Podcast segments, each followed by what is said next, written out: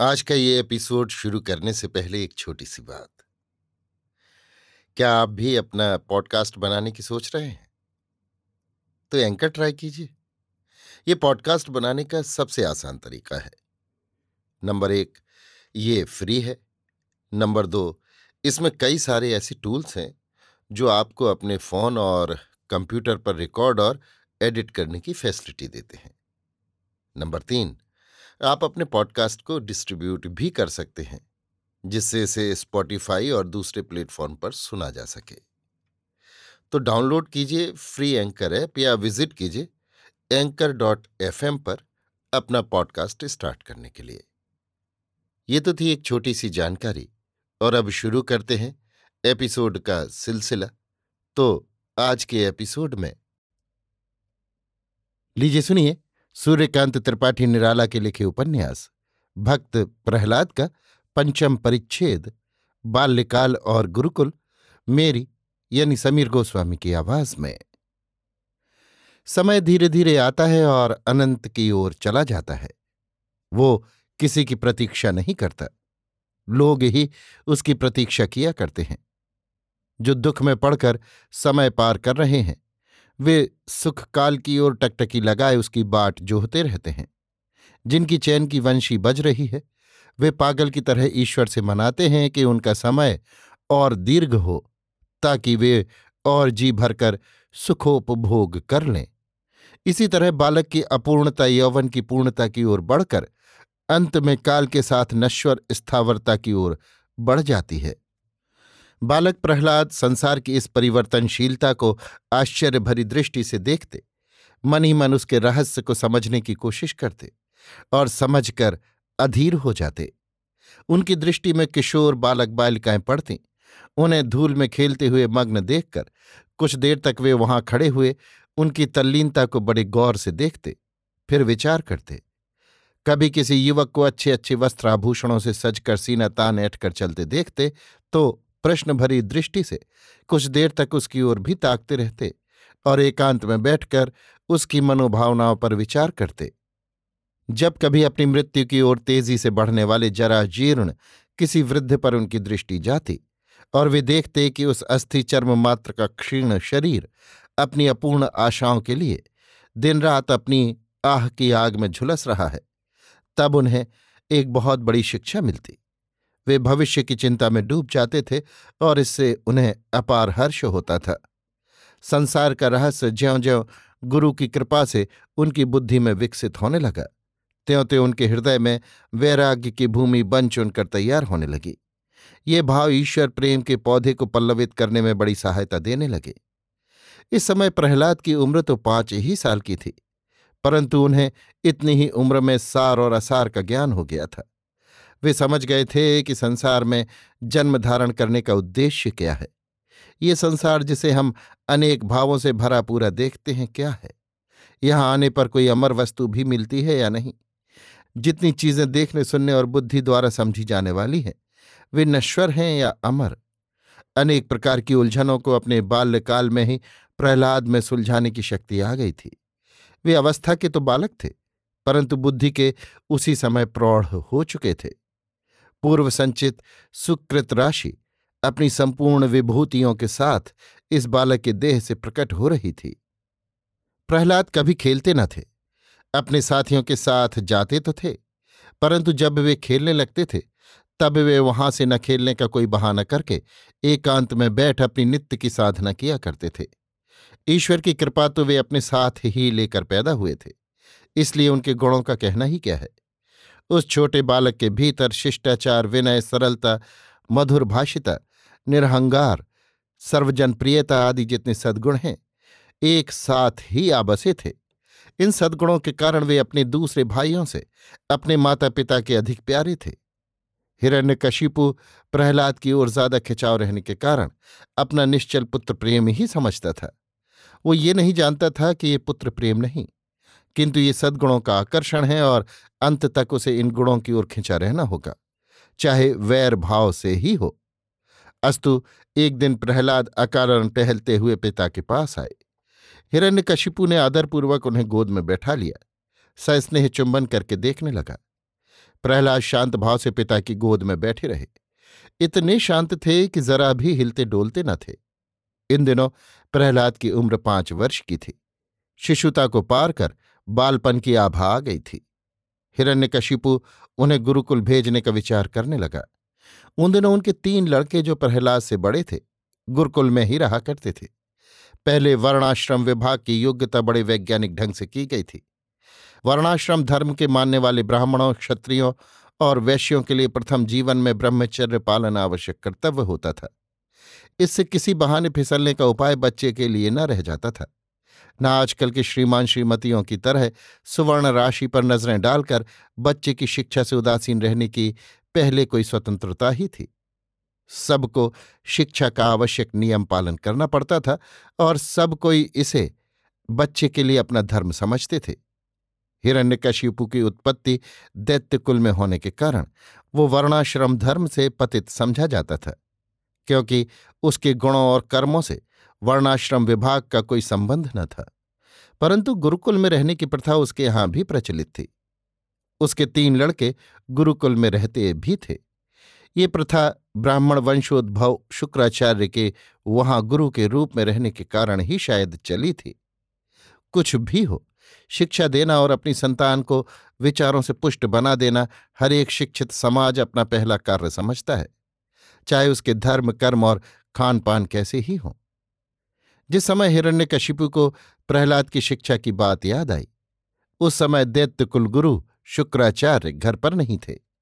वे तपस्या करने के लिए हिमालय चले गए थे। महीने दो महीने तक हिरण्यकशिपु गुरु के आने की बाट जोहता रहा। परंतु और अधिक विलंब करने से इधर प्रहलाद की शिक्षा का समय व्यतीत हुआ जा रहा था, इसलिए वो अधिक देर न कर सका। उनके सुयोग्य पुत्र, शंड और अमर्क के हाथों बालक प्रहलाद के पढ़ने का भार दे देना निश्चय किया गया। शंड और अमर्क की योग्यता में कोई कसर न थी। पिता की अनुपस्थिति में उनका कुल काम ये बड़ी योग्यता और तत्परता से करते थे। प्रहलाद के बड़े तीनों भाई इन्हीं के पास रहकर विद्याभ्यास कर रहे थे। भाइयों के साथ रहकर पढ़ने की बात से प्रहलाद को विशेष प्रसन्नता नहीं हुई। उनके स्वभाव से इनका स्वभाव नहीं मिलता था। ये स्वभावतः उदासीन रहा करते थे। इनके तीनों भाई क्रीड़ा कौतुक बहुत पसंद करते थे। खेलकूद में वे साधारण बालकों से भी बढ़े चढ़े थे। यही कारण था कि प्रहलाद की इनसे पटरी न बैठती थी। ये भी प्रहलाद को भोंदू समझते थे। दैव योग से एक दिन प्रहलाद माता के पास बैठे हुए थे। एकाएक गुरुकुल की बात उठी। प्रहलाद के गुरुकुल जाने की बात से रानी कयाधु को बड़ी प्रसन्नता हुई। माता को प्रसन्न देख प्रहलाद ने पूछा, माता वहाँ जाने से क्या होता है? पुत्र के सरल प्रश्न पर रानी का हृदय स्नेह से भर आया। बच्चे को गोद में उठाकर समझाने लगी, बेटा, विद्या के बिना जीवन का कुछ भी मूल्य नहीं है। मूर्ख और पशुओं में फिर ज़्यादा फ़र्क नहीं है। अपना पेट किसी तरह पशु भी भर लेते हैं, मूर्ख भी। विद्वान मनुष्य स्वयं तो ज्ञानी होता ही है। वो दूसरों को भी मार्ग बतलाता है। उससे, उसके देश और उसकी जाति का महान उपकार होता है। बिना विद्या के बुद्धि कभी पूर्णता प्राप्त नहीं कर सकती। और भी बहुत से सद्गुण विद्या से प्राप्त होते हैं। तुम राजा के लड़के हो, तुम्हें बहुत बड़े जन समुदाय को मार्ग बताना है। यदि तुम विद्वान न होगे तो बुद्धि के अभाव से तुम राजपद के योग्य न हो सकोगे। शरीर बल से मस्तिष्क बल को अधिक महत्व दिया गया है। तुम जहाँ पढ़ने के लिए भेजे जा रहे हो, वहाँ तुम्हारे भाई हैं और बहुत से लड़के और भी हैं। किसी से तकरार न करना, सबको प्यार करना, अपने बड़े भाइयों का सम्मान करना, गुरु की आज्ञा का उल्लंघन कदापि न करना।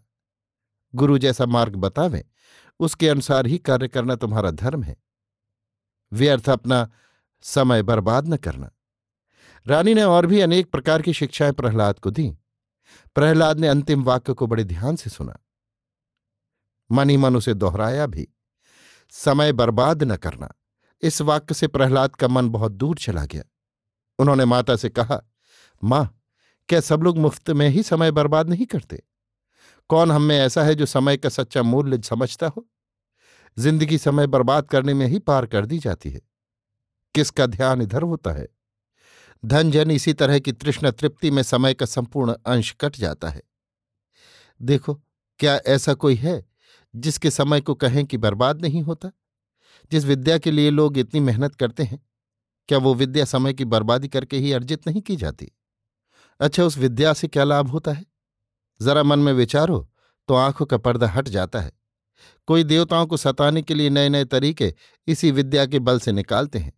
कोई इसके बल पर दूसरों को ठग कर, दूसरों की आँखों में धूल झोंक कर धनी हो जाने की ताक में रहता है। क्या यही विद्या है? क्या इसी के लिए पिता मुझे गुरुकुल भेज रहे हैं? मैं समझा, बिना इसके शासन करने की कठोर योग्यता मुझमें ना आ सकेगी। माता, विद्या का अर्थ तो मेरी समझ में इतना ही आया है। आज तक प्रहलाद के मुख से ऐसी बातें रानी कयाधु ने कभी नहीं सुनी थी। आज का एक इतनी लंबी और सारगर्भ बहस सुनकर उनके होश उड़ गए। तत्काल पुत्र की अमंगल शंका सवार हो गई।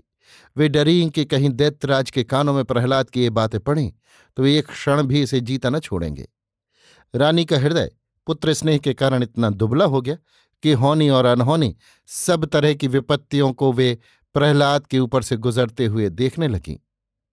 जो जो बातें प्रहलाद के गर्भावस्था में रहते समय से सुनती आती थीं, इस समय स्नेह में पढ़कर एक तरह भूल सी गई थी।